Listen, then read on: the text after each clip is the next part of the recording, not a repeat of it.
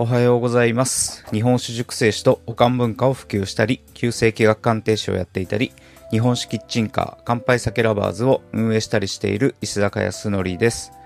このお看板ラジオでは、日本酒をもっと身近にをコンセプトに活動している石坂康則が行動して役立った情報や考え方、失敗談などを毎朝コンパクトにお届けしています。今日のテーマは、全力癖をつけろについて考えてみたいと思います。今日は2021年の11月20日土曜日ですね。はい。昨日は乾杯酒ラバーズの営業日だったんですけれども、東京新聞での、まあ、掲載が木曜日にありまして、まあ、その後の初めての、まあ、営業だったんですけれども、まあ、実際にどうだったかと言いますと、全部で18名のお客さんが来てくれまして、まあ、そのうち知人の方が2名、で新規の方が16名来てくださったんですね。新規で16名っていうのは、初めてですね。はい。で、その内訳はですね、どんな感じかというと、まあ、まあ、完全ではないんですけれども、一通りね、どどうやどうして来られたんですか？みたいなことをお話ししながら、まあ、探っていったんですけど、新聞で完全に初めて知って来てくれたっていう方は4名でしたね。で、残りの方は前から気になっていて今日来ましたっていう、まあ、方々だったんですね。まあ、その中に、あ、新聞にも出てましたね、みたいなことを言ってくださった方が、まあ、数名いたみたいな感じだったんですね。まあ、そんな感じです。で、まあ、新聞見てわざわざね、歩いてきてくれたっていう、まあ、方もいらしてですね、本当嬉しかったですね。まあ、オフィスから徒歩、7、8分なんで、まあ、ちょっと歩きますけど来ました、みたいなことを言っていただいたりとかですね。まあ、ちょっと、飯田橋の、まあ、方なんですけど、あの、新聞見て近いんで来ました、みたいな感じで、まあ、近いって言ってもね、わざわざその間にお店が何軒もある中来ていただいたっていうのはすごい嬉しかったですね。まあ、まだしばらく効果は続きそうなので、ね、ちょっと期待していきたいなと思ってます。で、あとはですね、前から気になっていたっていう方たちですよね。うん。まあ、これはもうやはりですね、この看板とか、まあ、雰囲気を見す見つ見見せ続けるっていう大切さはもう改めて実感してるって感じですね。まあ、先日お話しした候補の客に目を向けるっていう、まあ、お話は改めて大切だなというのを実感してるという日々ですね、本当に。肌感覚的には候補のお客さんが今どんどん積み上がってきてるような気がします。なんか来てくれたお客さんも、そのオフィスの方に伝えてますとか伝えますよとかって言ってくださる方がね、結構いらっしゃるので、まあそれがね、また候補のお客さんになっていくのかなと考えると、結構今積み上がってきてんじゃないかなと思思ってます。はい。あとはね、一歩踏み込むきっかけ作りをもうちょっと考えなきゃいけないなっていう状況ですね。まあ、新聞はそのね、一歩踏み出す一つの効果にはなってるんじゃないかなと、まあ、昨日もですね、SNS でいろいろ知人の方とやり取りしてて、改めて思ったって感じですね。うん。今までもね、情報は出してたんですけど、新聞に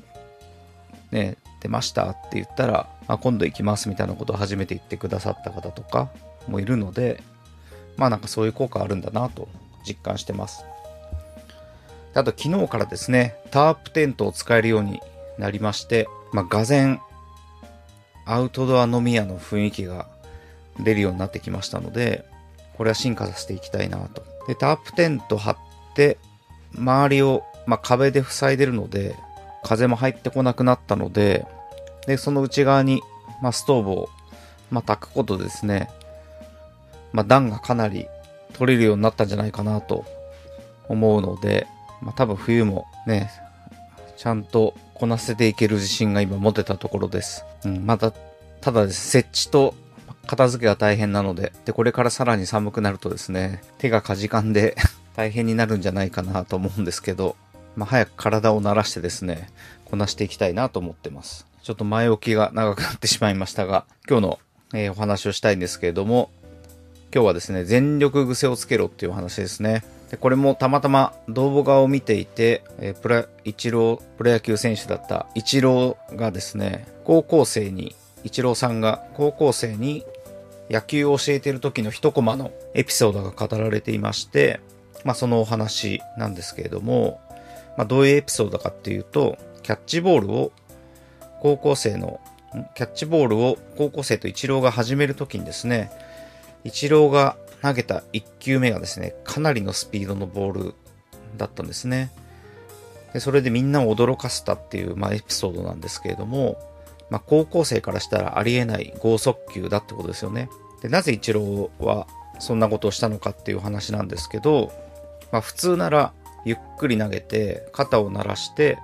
速度を上げていくっていう、まあ、イメージだと思うんですよね。僕はそういうキャッチボールしか見たことがないので。でもイチローは、まあ、それではプロでは戦えないよっていう、まあ、教えなんですね。まあ、なぜかっていうと、常に100%以上の力を出し切れる、まあ、練習が必要だと、うん、いうことですね。で、高校野球は、まあ、連戦が続くので、体力などを温存、まあ、しなければいけないっていう考えが、まあ、どうしても入ってくるので、7、80%で効率的に戦うみたいな考え、まあ、方になってしまうんですよね。まあ、実際にそういう教えだと思うんですけれども、まあ、仕方ないですよね。まあ、でもそれでは、プロでは戦えないっていう、まあ、お話ですね。で常に自分のポテンシャルをもう出し切るっていうのが、まあ、最低限やらなきゃいけないことと。だから、一球一球全力を出し切る癖を体に染み込ませることが、まあ、めちゃくちゃ重要だよっていう話なんですね。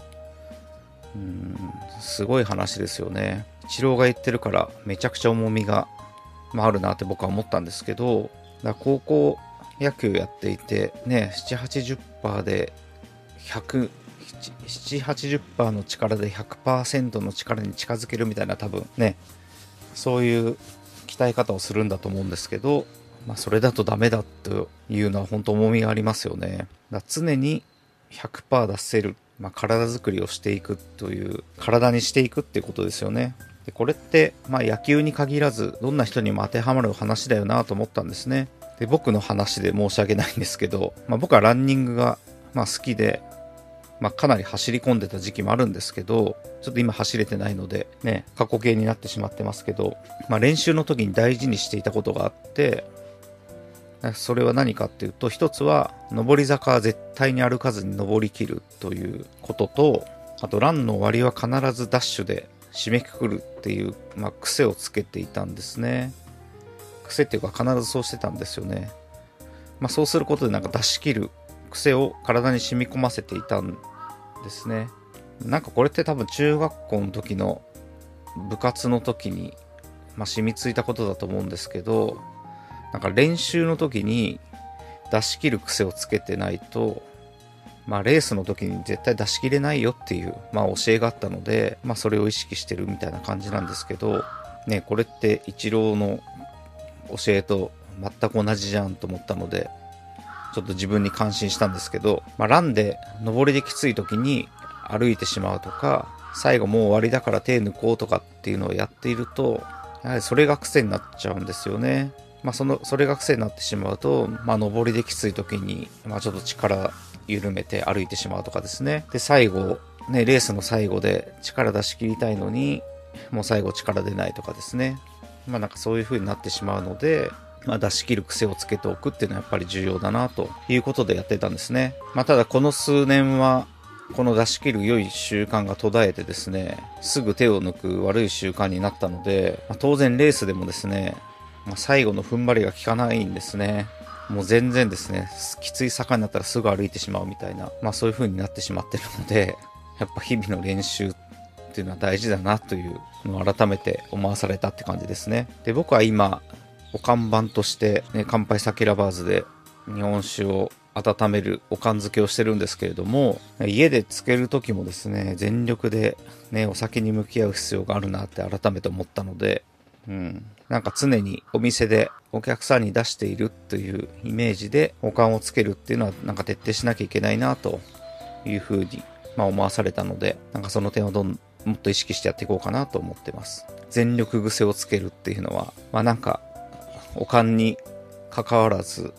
なんか常に意識していきたいなと思いました。ぜひ、あの、ね、プロとしてやっていこうと思っている、まあ自分の仕事があるとしたらですね、そこに全力癖をつけるっていうのは、まあとても重要なことじゃないかなというのが今日のお話でした。はい、ありがとうございます。で、ちょっと乾杯酒ラバーズのお話をさせていただきたいんですけれども、えっ、ー、と、今、火曜日と金曜日、ロープキッチンさんの軒先で営業をしてるんですけれども、えー、ロープキッチさんの軒先でちょっと土曜日営業をトライアルでしてみようかなと今思ってまして、11月の27日の土曜日にですね、お昼の、まあ、1時ぐらいから夜の、まあ、7時とか8時ぐらいまでちょっとお店を開いてみようかなと考えておりますので、まあ、もし火曜日と金曜日ちょっと来れな、行きたかったけど行けないという、まあ、方とかですね、土曜日なら行けるみたいな、まあ、方がいたらですね、ぜひ遊びに来ていただきたいなと。あと、まあ、11月のお昼とかは、まあ、気候がちょうどいいので、ね、熱燗が本当に美味しく飲めるいい気候だと思うので、なんかそんな昼飲みっていうのも、まあ、楽しみに来ていただけたら嬉しいなと思ってます。ということで、ちょっと宣伝させていただきました。はい。ということで今日も最後までお聴きいただきありがとうございます。石坂康則でした。今日も楽しい一日をお過ごしください。